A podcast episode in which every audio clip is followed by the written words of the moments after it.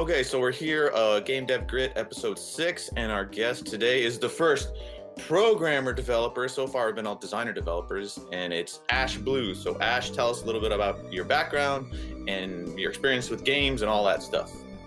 Okay, so uh, I guess the quick 101 about me is uh, uh, originally my experience with games was I was getting into web development uh, back in around, I think, 2006 and around then uh, html5 games a few years later kind of started to come out as i was getting into web dev and uh, got into 2d game making with impact.js which was a little uh, html5 engine. Not even sure if it's still around anymore.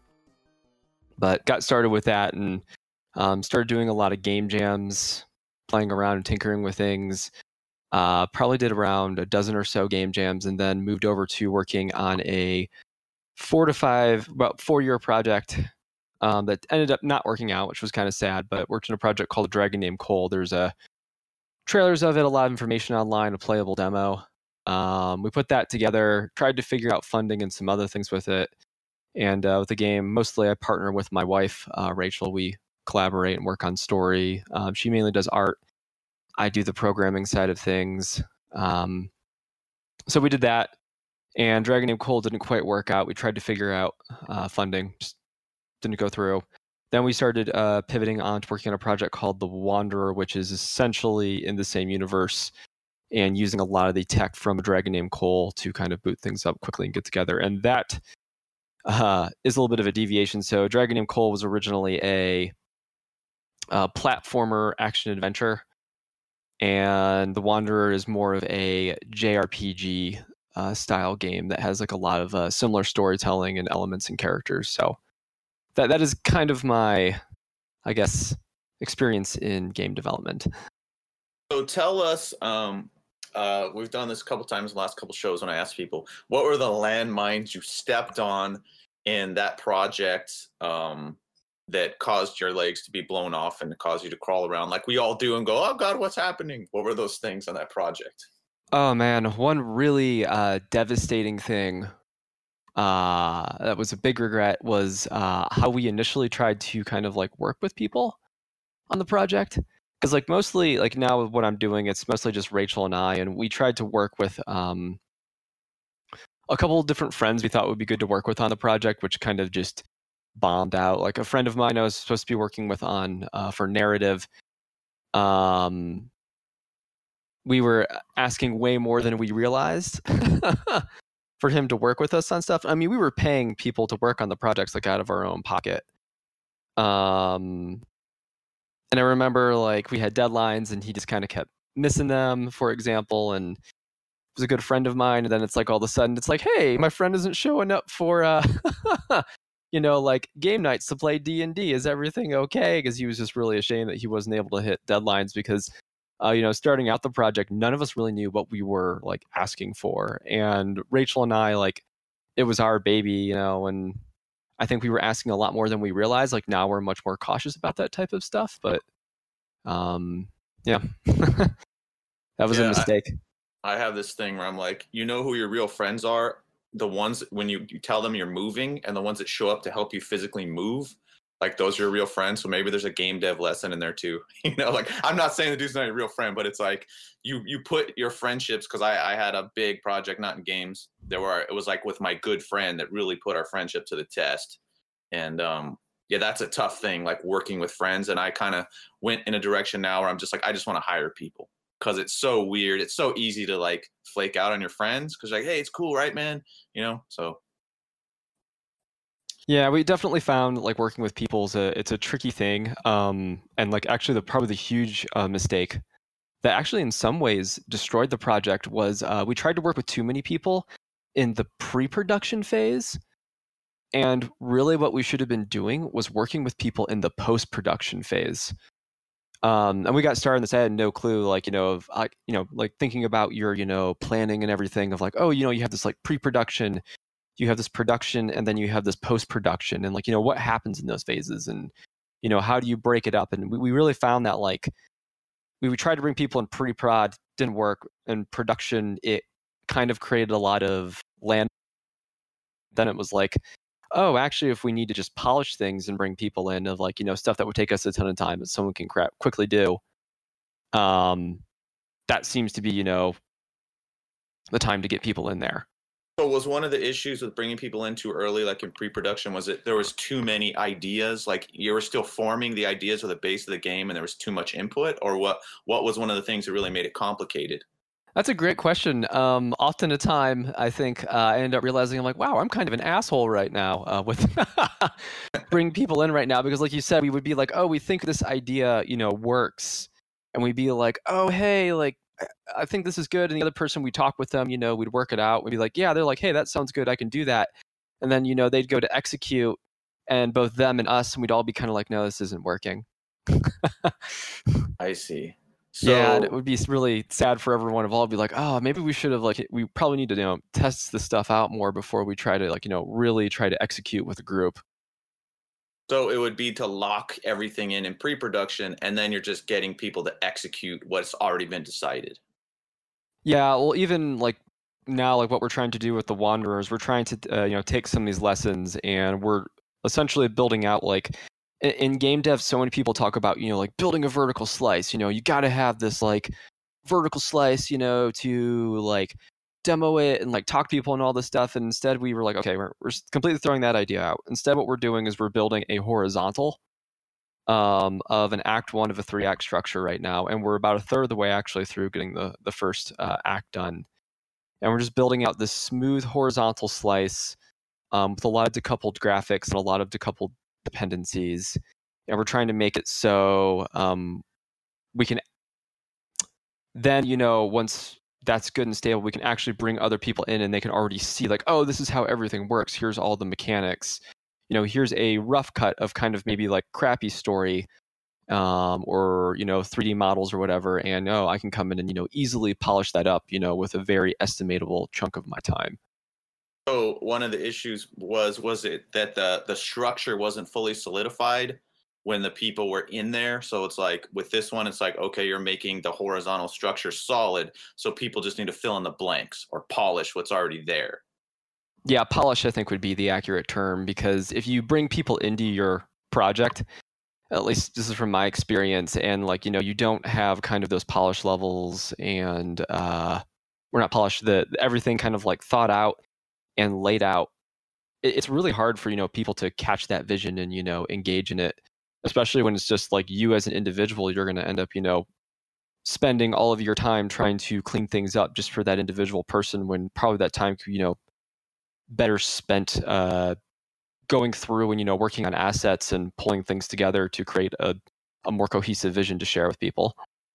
So um, you were saying i know you're the the main developer the programmer on your team and so if you were to go do it again, or maybe what you're doing at this project, I mean, because you're you're handling the the code aspect, the arch, the architecture of the project, the narrative, all these different things. So is there an, an order that you'll go forward with now, like narrative structure first, uh, architecture first? Like, have you changed anything, or how are you approaching this new project? Ooh, that's a good question. So Rachel and I have talked about this a bit. We actually um, have taken things and broken it up into pillars for starters.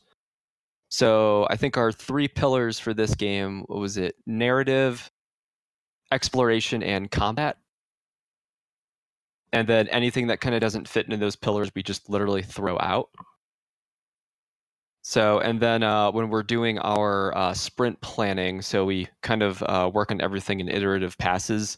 Uh, generally, each iterative pass is focused on completing a single scene and then adding um, some additional features and mechanics um, while making that you know scene pass. Okay, and I know I think you mentioned a, uh, something about Scrum there. You said sprint, right? Yes. So we have a um, Kanban based format, which is kind of a variation of Scrum, where essentially you have you know visual board with tickets on it, and essentially we kind of go through. Um, where Rachel and I, because we kind of have decoupled our uh, sprints from each other, because she has like an art sprint, and then I have a separate development sprint. Um, and then we kind of you know try to make those line up a little bit, but there's only so much you know we can do between the two.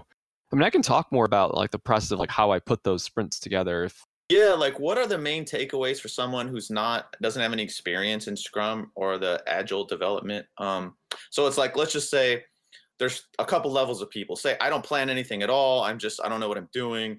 And then let's say another level is that okay, I use something like Trello or HacknPlan where I have like a task list and I just have planned, in progress, finished. How can what can I integrate from Scrum to make it make more sense to me or help me? Because I, I think it's the priority thing, right? Yeah, so like with Scrum, uh, there's a couple things that I do to like make sure I get you know my priorities right every sprint. Um, for starters, I would say if someone who doesn't know anything, just go and get a Trello board. Um, that is like definitely the easiest way to start. There's definitely arguments to be made that there are better. Sorry, you hopefully you can't hear all the sirens outside, can you? No. Oh, good. Okay, because there's like a million fire trucks going by my place right now. Sorry, but um, so essentially we get Kanban board, and then I just kind of you know sit down. I then just throw everything I kind of like you know want to do in a pass. So I just throw it down on the board. And then essentially, I go through every ticket I've put on the board and I assign uh, what they call story points. And story points are kind of a Fibonacci sequence um, type format of like, was it 1, 3, 5, 8, 13, 21, I think. And I go through and I kind of assign these arbitrary points. And if you're not used to doing story points, uh, a lot of people do what they call just t shirt t- sizes, so small, medium, large and then I go through and I evaluate, um, you know, how many points are in those tickets, and I've done it now like for a couple of years, so I actually know like because like the story points are just an arbitrary, you know, number of like, oh, hey, you know, like a one means it'll take like a day versus um, you know like maybe a day and a half to two and then like three means you know something and so on and so forth. And is it all time based or is it difficulty or what is the weight that the number represents that is a great question. Um, books on this subject will tell you it's just kind of an arbitrary number that's relative to each team. But um, generally, a point, just for me and my personal recordings, because I work on the game about anywhere from one to three hours every day. Um, one point means roughly a day for me. So, and then three points could be three to five days, eight points is a week um, and 13 means oh shit don't do that. You're gonna this is a really bad idea. You need to break that ticket up. And usually the, the beauty about this is is i can put all these points on my tickets and look at my point total. And right now uh, if i go over what was it? I should actually have my sprint board right in front of me. If i go over four, start going over 50 points or i'm around 50 points i know i've got a little bit too much and i need to take out. And it's interesting because when you do that uh, you know, you get these like crazy ideas, you know, when you work on games. Like they're always coming. You never stop having new ideas. And you can actually see those and then go, oh, you know, maybe I should pull this out of the sprint. And it actually helps you determine like what ideas are actually important versus like what ideas might be, you know, like, oh, I don't really need that maybe for the game as a whole. Like sometimes I'll have an idea, you know, in like one iteration and then like four iterations like later it's still sitting in my uh, next iteration column to go in and i'm like you know what? I keep you know putting this thing to the backlog. Is it really that important? Do i really need this to ship this you know product? Um it helps you kind of determine what is a good and not good idea. At the same time though like the first time someone goes through and do this you're going to be crap at it. Um uh, I know I was when I first started doing it. It was just like I like I have no clue if like you know what these points are or what they mean or how I'm going to use them. Um, and especially like switching from being like full time to part time, it really uh, uh, can also change like how you think about your storyboards. So like someone who's full time working on a game, their point system is going to mean something you know totally different versus like me who does a couple hours every day. So let me ask you this. So, all right, I'm using something like Trello, and I have my um, planned, in progress, um, finished. So this is what's happened to me a lot that I'm trying to change or adapt to. I'll have a task that I'm currently working on. I don't have any weight. I don't have any points. Days go by and I'm on the same task. My board's not getting smaller. And then I start feeling like, wow, why am I still on this one thing? Like, why is this taking so long? Am I getting behind? So it's the points that would change that for me, right? Yeah, because the idea would be to help prevent that is like that idea um and you you sometimes have to do a little research before you kind of start your sprints just to make sure you know you're not biting off too much but hopefully you'd see like a 13 point ticket and then you would you know stop when you're putting it together and be like oh man that's a 13 point ticket i better break that up into uh, you know smaller bits and then it's you get into you know this interesting conundrum where it's like well i broke it up into two but like let's say uh, or maybe broke it up into four you know eight point tickets or something like that or five point tickets. And you might only take a few of those essential pieces and then put the non-essential pieces in a column that's you know for the next sprint would it be something this this is my my new programmer brain trying to make sense of it. So i'm reading stuff like in the clean code book where it said if a class is too big break it up into smaller classes. So is it the same thing with like the tasks if there are too many points? You were saying you break it down into smaller pieces? Yeah so like uh, for example um, let's say i have a ticket to create a um, new companion character. And a new companion character is going to require me to create like a new ai navigation system it's going to require me to add some like uh, skill tree stuff, you know, like a bunch of things like a companion might have to have in a JRPG. Um, so essentially, you know, that would maybe be like a 21 point ticket. And then I'd, you know, start to slice those little bits out. So it's like, okay, I do want to create a companion character, but this story point system is forcing me to create a roadmap to get there. So I'm not trying to do it all at once. Man, that's so funny because I actually have a task. It's like make working companion, and like that's, that's actually the one that I was bummed out on because like God, why is this taking so long? Because then the the companion can fire weapons, so you know targeting system. But I just had it as one task, so okay. Oh, it's so easy to do. I still do it even with the story pointing system on the occasion, but um yeah because you, you get you know passionate about these ideas and you put them on the board and you're like oh this is going to be awesome at the end you know iteration like anyone who saw the last one is going to be you know so impressed by this and then these bigger tasks you just kind of go oh crap like i need to build you know five separate microsystems to support this one singular system. Like i just finished a, our skill tree system for the game like this iteration and i like started it back in january. Yeah. so it's five months later hey actually have skill trees that work. So so, uh, being a developer uh, or coming from programming and being a game developer, everyone so far it's been on has been a designer or an artist. So, to us, code newbies, dummies, what do you see us doing wrong over and over and over and over from your perspective that we can change and make our work and our games easier and more fun to work on?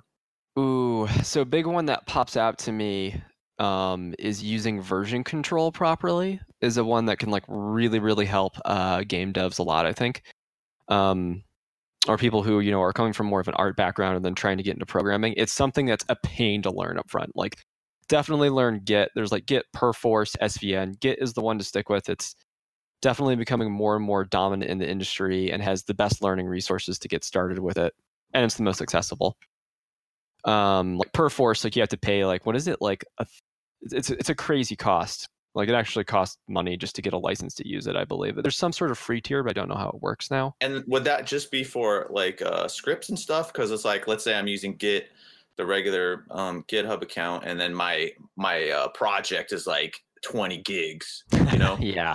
So, you can see. so yeah, ignore. so you do have to use like there is Git, but then there's another thing you have to pair it with, which is also has a little bit of a learning curve with it, and that's Git LFS. I don't know if you've worked with that at all. I've seen it, but yeah, I haven't used it.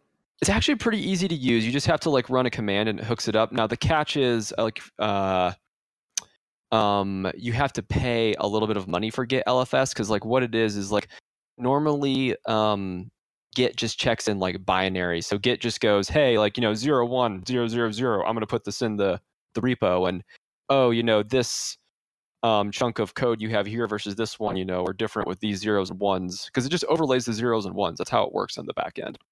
Now the problem is, is like what you said, once you've got like a, a one gig file in there or a hundred megabyte file, it like freaks out because it's trying to overlay like all those zeros and ones with a hundred megabyte file. What could go wrong? Uh, uh you know, so and then Git LFS is like, okay, instead of you know putting those files in the repository, I'm gonna like store those in like a secret Dropbox repo that's only accessible to your uh, project, and it actually checks those files in full. So that way, it just it actually just collects versions instead of trying to overlay the zeros and ones. Hopefully, that makes sense.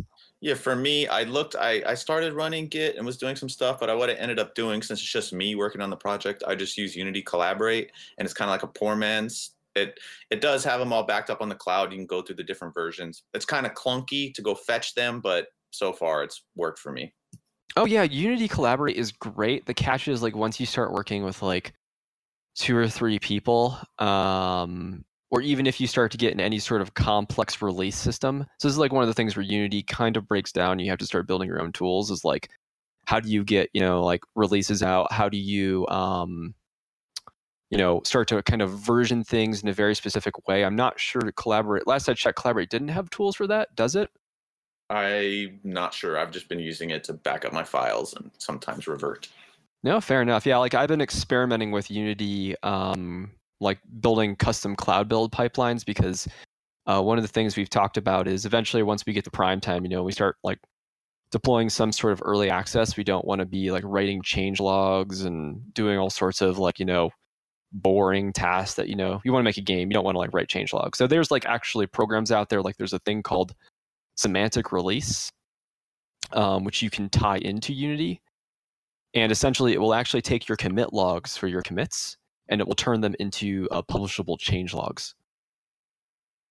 So yeah, it's really cool technology out there. Also, too, it can automatically kind of uh, handle your versioning um, for your version numbers just by uh, looking at your commits. I actually do that a lot in my uh, day job. I do a lot of CI/CD type stuff, which is a uh, continuous integration and continuous deployment which is just making sure that crap doesn't break uh, when you commit it pretty much with uh, sorts of like checks and hooks. Okay, designer devs, take note. And if you're not using version control, start using it. If you heard our our last podcast, oh sorry, uh, we were I was talking about how I think Unity seduces people where then at first it seems like everything works and I can make these games. But then once you get deep into Unity and trying to ship real games, you start to learn that a lot of it is like broken and you have to remake and redo all the stuff yourself. Would you agree with that? If you heard the last episode about how it seduces you and then you're like, this is not optimized. I need to write my own update function, blah, blah, blah. Oh, yeah. And I have a, an IRL story for that too. oh, man. Um, so when we published a dragon named Cole demo on GameJolt, which did actually like really well. Um, I think we had like the, the analytics said we had like 50,000 people played it the first month that we put it out, which was just uh, like blew my mind.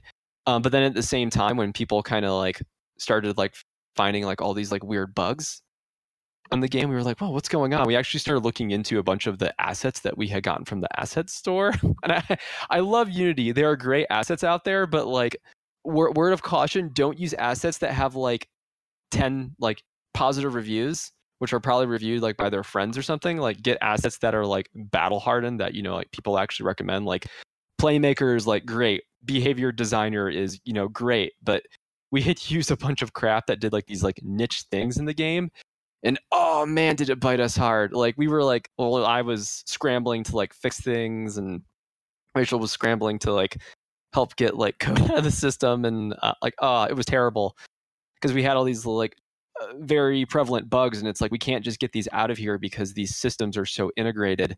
So pretty much i remember with the dragon name cole i just spent like a year just unwriting all that crap out of there and if i had maybe just built a prototype using those it would have been fine but like something actually to like publish and put in front of people with a lot of those libraries. Oh it was a terrible mistake. I remember one night just sitting in a corner crying, realizing how much work I had to do to get those out and get them fixed because the publishers just ghosted.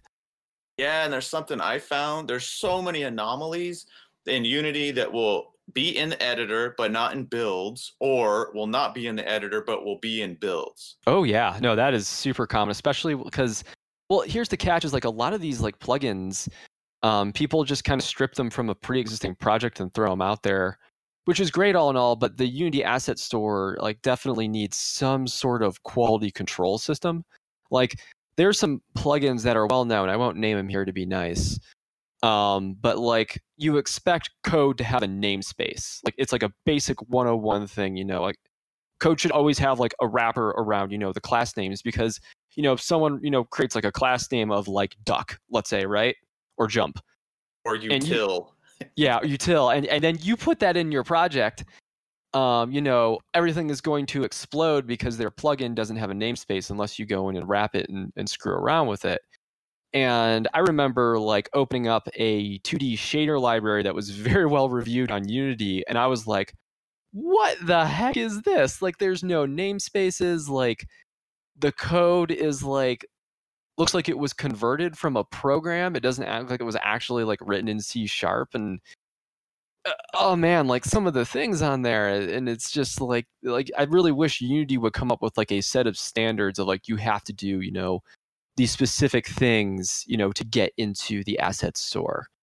And they sadly don't have those, so it's a bit of a roulette sometimes picking up assets. And you can be out of the pocket like over 50 bucks too. Yeah, I found that with art assets too. Like they don't follow any naming conventions, so it'll just be all the meshes dumped, and it'll just be like mesh 001, mesh 002, and there's no folder structure or anything. So I think it's it's with art too. People just kind of dump it and like you know want the money. So Oh man, really? I I always assumed like you know be, being on the coding end, I'm like, oh man. I remember one night I was like, must be so much easier just to get art assets and work with them. I'm sure. oh, they'll get you too. grass is always greener on the other side, right? Yeah, so something also I wanted to talk to you about because in uh, several of the episodes we've talked a lot about Articy Draft, and you were the one that pointed me in that direction. So, um, were you using that on uh, a dragon named Cole? Did you start it on your new one? How do you use it? How how do you see it being leveraged to the most advantage to a developer? That is a great question. So, Articy Draft is uh, just for people listening, a magical giant suite of programs that will um, allow you to essentially do tons of pre-production on your projects. So it, it has like writing tools built into it. It's got like graph tools. Um, you can actually use it as a substitute even for like spreadsheets. So because you can actually create like characters in it and like put spreadsheet type data and then like kind of like fill them out. It's really good for story writing. So um, on a dragon named Cole, the funny thing is a project that I've never talked anywhere about, um, which we uh, codenamed Cold, Cold Steel. We actually used it a ton. Um, that project ended up not working out. Uh, but in that regards, we were using it just for story writing and kind of like putting characters together. And then uh, Dragon Named Cole didn't use it. And then recently with this project, I got really frustrated with um, using uh, Adobe Illustrator to do all of my level designs was how I was approaching it. So I was like creating all these different level designs. I was like, ah, Adobe Illustrator, you so dumb. Why you do all this stuff like, you know, and make my life miserable.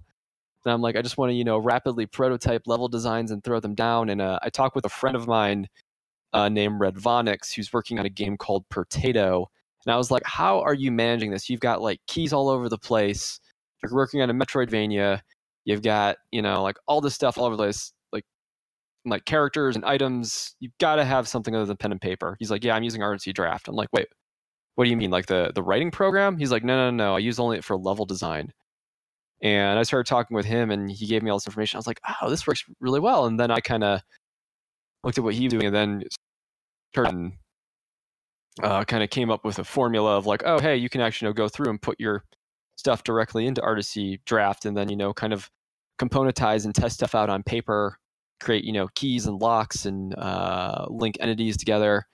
Um, Rachel now and I are even using it now for some writing stuff of like kind of starting to create like prototypes of like our town hub and how that all is going to connect out and you know entry and exit points and all these things that are really difficult to do in Illustrator or even on pen and paper. Yeah, and that's funny that you asked him that question because that's the same question I asked you. I was like, "How are you managing your locations and your items?" And he pointed me towards it. So, um, I think yeah, one of the most powerful things. We're not sponsored by Articy or anything. I just want to say it's just a really helpful tool. Um, is being able to tie your location maps into the items in the story events, right? That you can double click on it and it, sub, it um, they call it submerge. You submerge into it and you can see it. it's just the integration, right? Because you can draw a map in Illustrator, you can have a text file, you can have this stuff, but it's all separate. And it, Articy just puts it all there and links it. Yeah, the linking is the where the magic really happens with it because you can you know just have like a, all sorts of characters and you know pieces of data that can be strewn across multiple uh like little scenes that you might make so you might have like seven parts of a town and you know, you might have like doors in seven parts of those town. You can put those same doors, you know, or maybe special door types in those different maps, and they're all just linked together magically. Which, like, you know, trying to do something like that in Photoshop or Illustrator is a nightmare. So one of the final things I wanted to ask you about, since I know programmers are crazy about optimization, and um, we both use Unity, but there could be stuff that's just general. So, what are some big optimization things that you see other developers doing in games that are wasting a lot of CPU cycles or GPU, whatever they call them? Hmm, good question. I might answer that in a little bit of a different way of what I think is the best way to maybe optimize and maintain it. Because I guess the question you're asking is code quality, is what they call it in programming. How to maintain Yeah. that. So the biggest thing for me with code quality is, and this is kind of unpopular in games, but I think has been catching on and becoming more accepted, and that is uh, test-driven development or TDD, if you're familiar with that. That unit testing is that the Yeah, unit testing is a piece of it.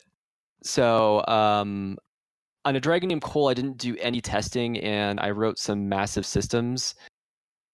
And the systems just got so huge, like I just was getting bugs like everywhere. I'm sure you've run into this before. It's like you wrote this thing that's really cool, but like eventually, after you know, constantly trying to uh, tweak it, you know, and adjust things, it just starts to fall apart and then you're just kind of stuck with this giant you know system in your game and it's erroring and bugging out and you don't know why and i've been starting to uh, go through more of a test driven development approach to our microsystems in the back of the game so like for example if i'm like writing a combat system i actually write like tests around like maybe the individually like a, a test suite uh, with a, an event driven api to like create like a, uh, a stat system.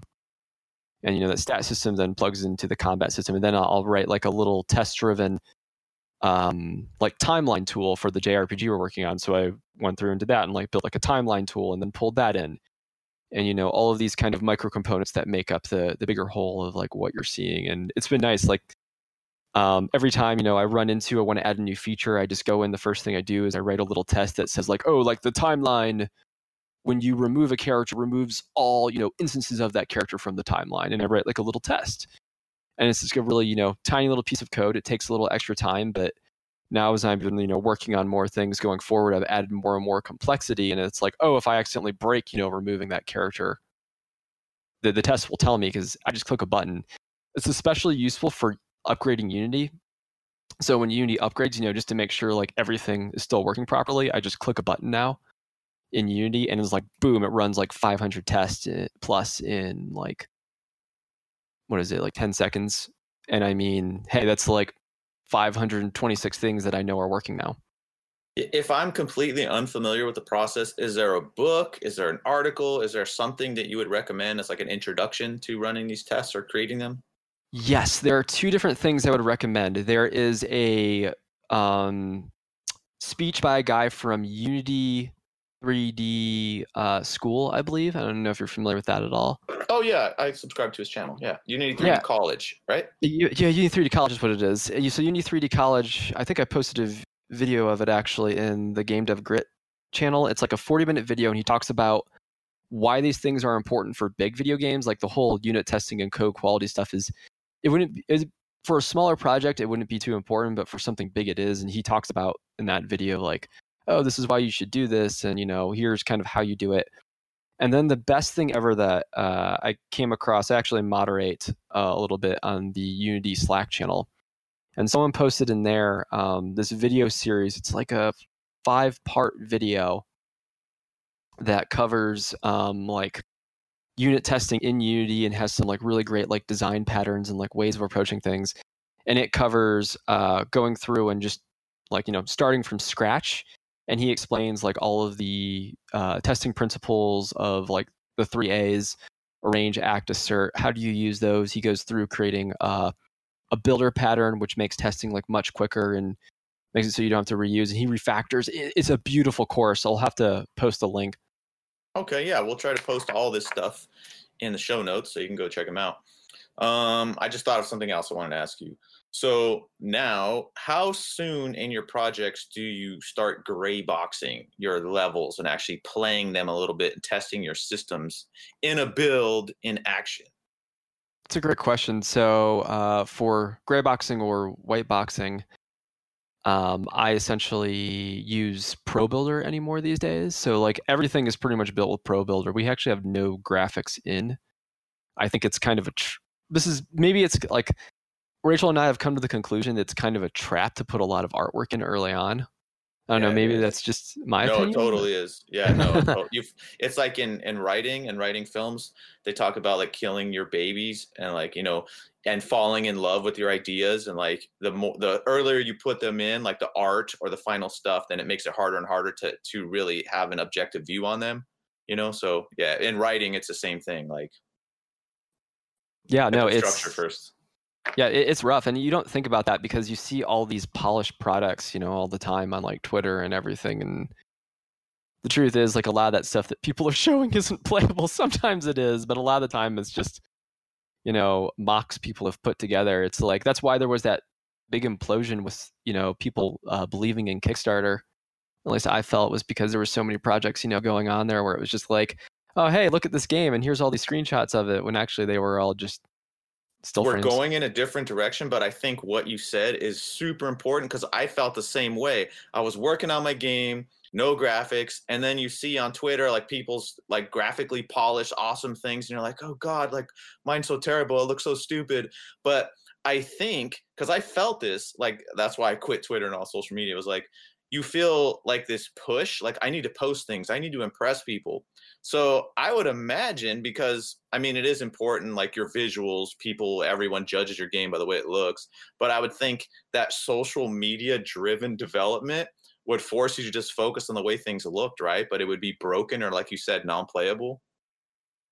Oh yeah, no, I mean, I, there's a couple of people that I've followed and talked with, and I've seen them working on, you know, like the same game, is still posting screenshots of it, like four or five years later. And there's one guy, I probably shouldn't say his name, but uh, uh, I remember he worked on a game for like three years, was following it, screenshots and everything, and then just one day he's just like, I, I give up. He's like, none of it works. I have to go and like, because he was building it, I think it in Game Maker, and he's like, I have to go build this in Unity now. Like, it's nothing is functioning and it's just taking forever to do anything.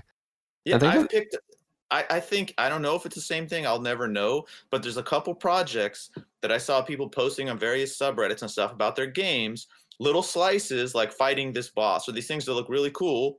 And I was following the game, and then the game never came out. They never announced it coming out, and now the person's working on this other two or three projects that now they're posting these graphical slices of, but they don't release any games. So is that like an, a rise of a social media pretend game developer.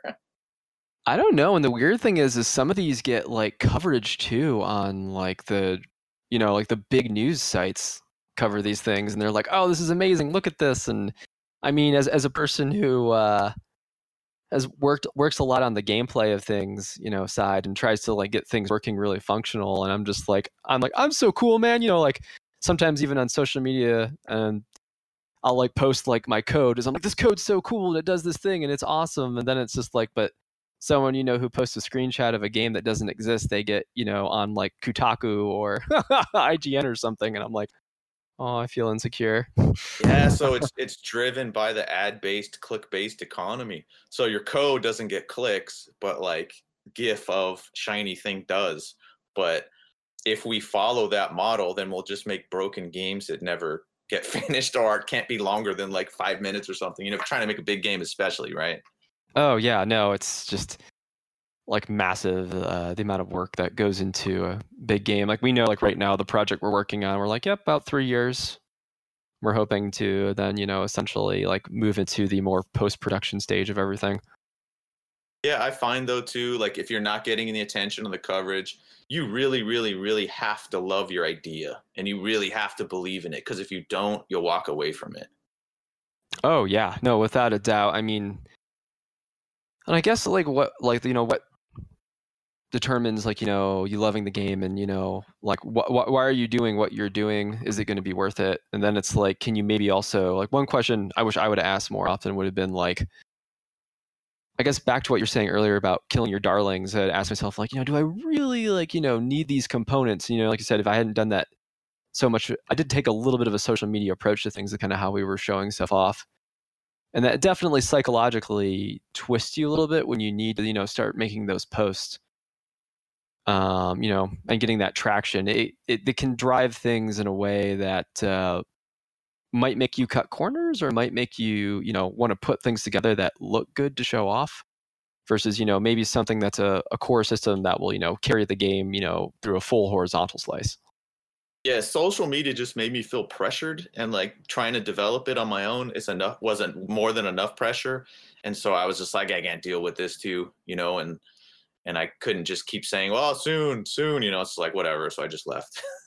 oh yeah, no, it can get crazy. I mean, even too when we posted a dragon named Cole, um, and we got like just floods of comments. Like I didn't even know what to do with like hundreds of comments in like courses of days. Like we were featured on Newgrounds a bunch of places. I remember just having like a total meltdown of like all the requests like everyone was making, and I'm like, you know, people are like, oh, I'm not, like, I will never play this game, or I'm, not, I'm like giving it like one star, you know, and I'm not gonna like upvote it until you fix the controls, blah blah blah. I mean, stuff like that is just like it's kind of traumatizing, and I think you can deal with that a little easier when you're uh, you know in more of like the game is done and like yeah, because you you fought all the battles with yourself and with the game already. You know, when it's still up in the air, then those things really damage you or can really cause you to doubt yourself and your ideas, I think.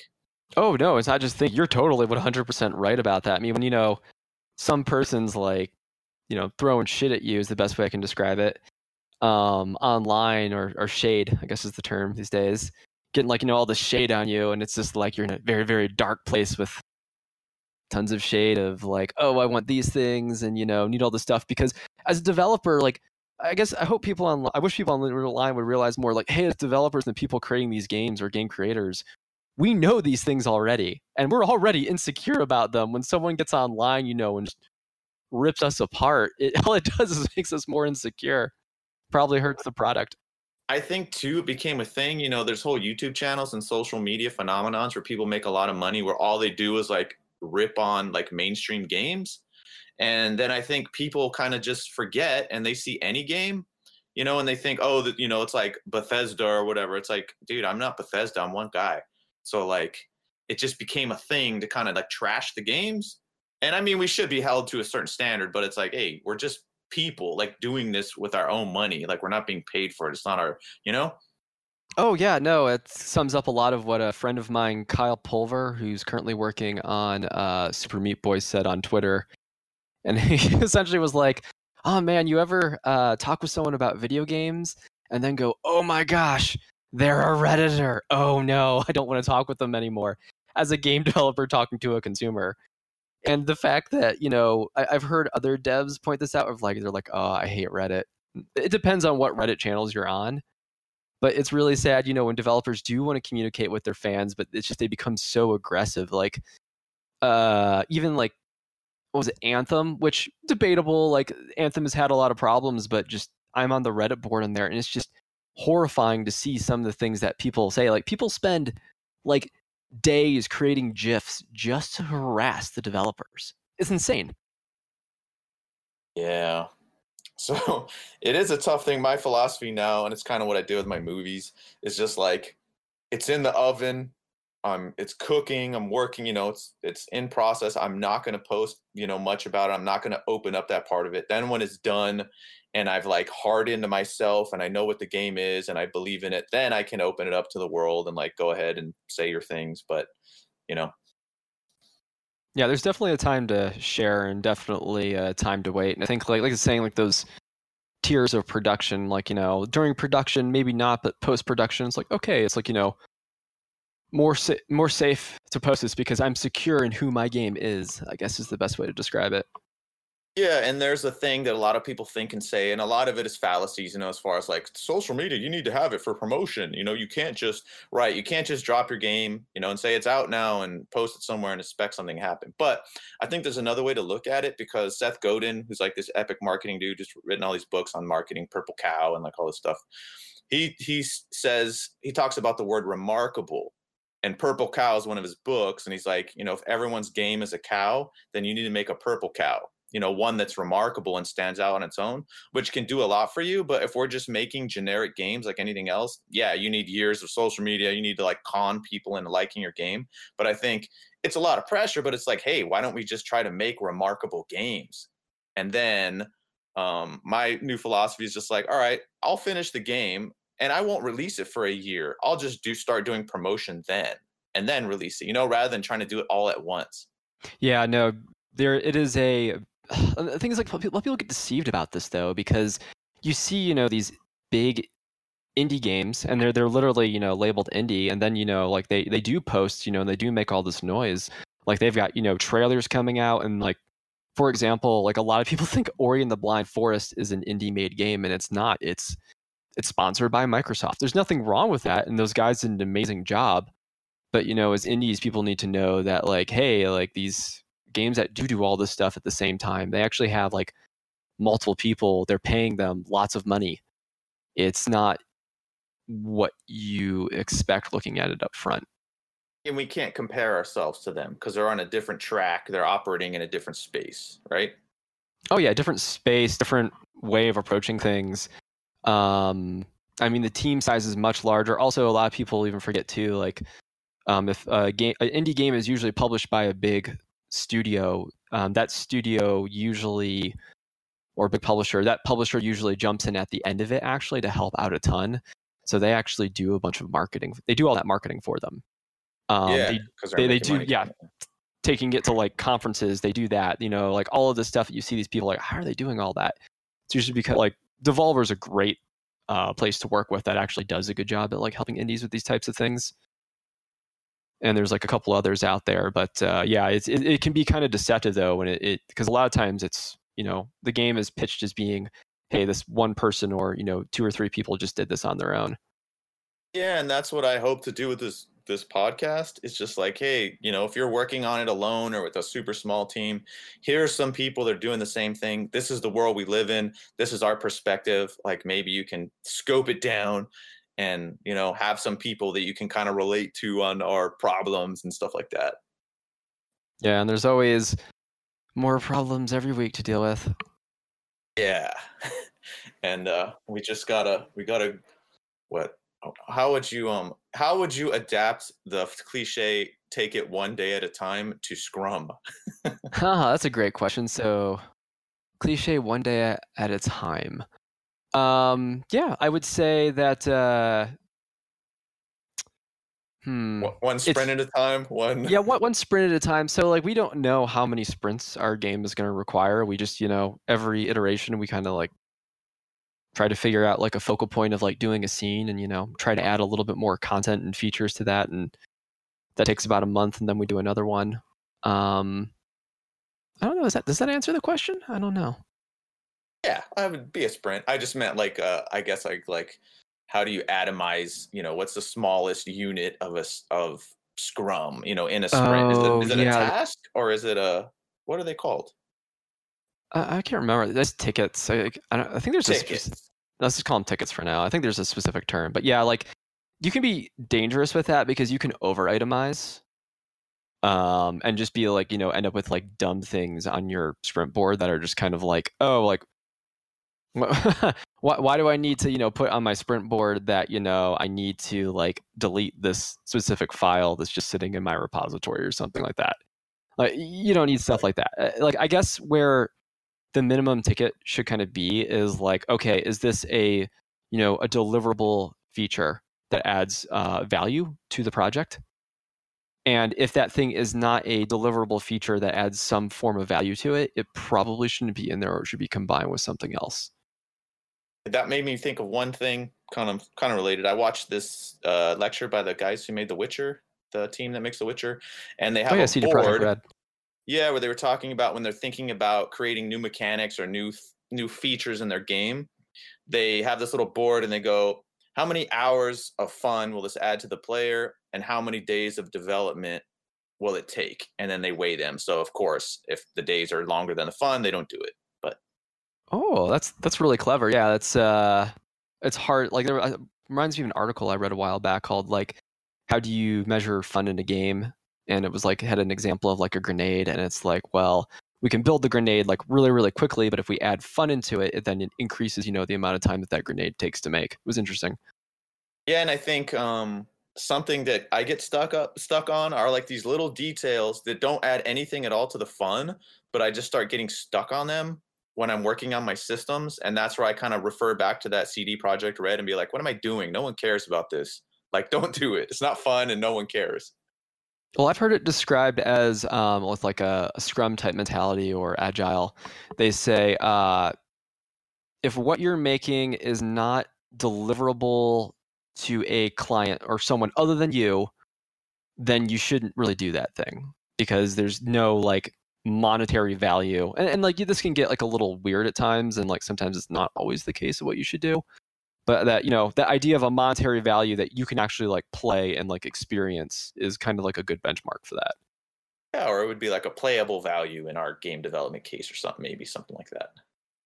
Totally. The the catch with that though is like talking about the skill tree system, like the I built as an example. Um, that required a bit of like putting little pieces in so I could just play them. So like for the first time I did the skill tree, it was like, okay, it's just a tree of nodes. And like they don't actually do anything, you know, they're just in the game. So that was like the first piece I built. And then after that I went and I was like, okay, now like this tree needs to, you know, actually be connected to like the attacks of the characters. So then that was like another pass. And then after that it was like, okay, these individual like nodes on the tree, you know, actually uh, tie back into um, uh, upgrading those individual like abilities on the tree. So it kind of was like these three different passes to build this like giant thing, but every time I had to make sure that I was building something you know that you could like physically play in the game. Yeah, that got me thinking. I know I was trying to end the podcast because over half an hour, but it got me thinking about something else. What is like when you're working on some detail like that, maybe the player doesn't see. Um, like for example, I was talking to you about this privately. I, I have this emotion system for my enemies where under the hood using a utility system i'm constantly updating and changing the enemy's current emotion which the player never saw. It's just used for the enemy's behavior tree to make decisions. So then i'm like okay i put all this time into it. It works for that. But now how can i take this unseen system and make it visible to the player like, is there a tool that the player can use to access those emotions and change them? Some kind of bullet that does that? Or can I create a visual so the enemy changes color? But I think that's something we can do too. To like, if we have these invisible systems to try to make them visible and then playable, can kind of add another angle to them. Yeah, it's supposed to when you're kind of like coming through your tickets, it's supposed to force you to like, you know, every time every ticket you write, you should be like, oh, okay, like, is there some way to visually experience that. And I guess with your emotion system, that would be like, oh, if the AI is, you know, like changing based on that, then it makes sense. But some of these things that are more invisible, sometimes I guess the idea is if you're just focusing on things that are visible, the invisible things will get worked into those tickets as you work on them. So um I'm trying to think of a concrete example of that of like you might have uh for example like a, a stats system in the back of your game, um, you know, for like HP or something like that, and you probably would just you would have a ticket, and the ticket would be like, okay, a character, you know, dies after they get hit a couple of times or whatever. So then inadvertently, you would end up writing that HP system into, you know, the back of your game, even though that really wasn't a task on a ticket. Yeah. All right. Well, this was a great episode, Ash. Thanks for being on. Hope to have you back on as you go forward with your game so you can keep us updated. Is there any final things you want to say out to the, the gritty game developers out there who are filthy working on their games? Yeah, I mean the the biggest thing for me, I think is important, and people I know who made great games follow this philosophy, and that is uh, just make sure you uh, keep at it and uh, be willing to take breaks, but uh, it's good just to work one to two hours a day on things. If you got a day job, if you do full time, you're lucky, and that's awesome. But uh, yeah, keep at it. Keep putting a few hours in all, all the time. Okay, cool. Thank you for being on the Game Dev Grit podcast. Yeah, thanks for having me.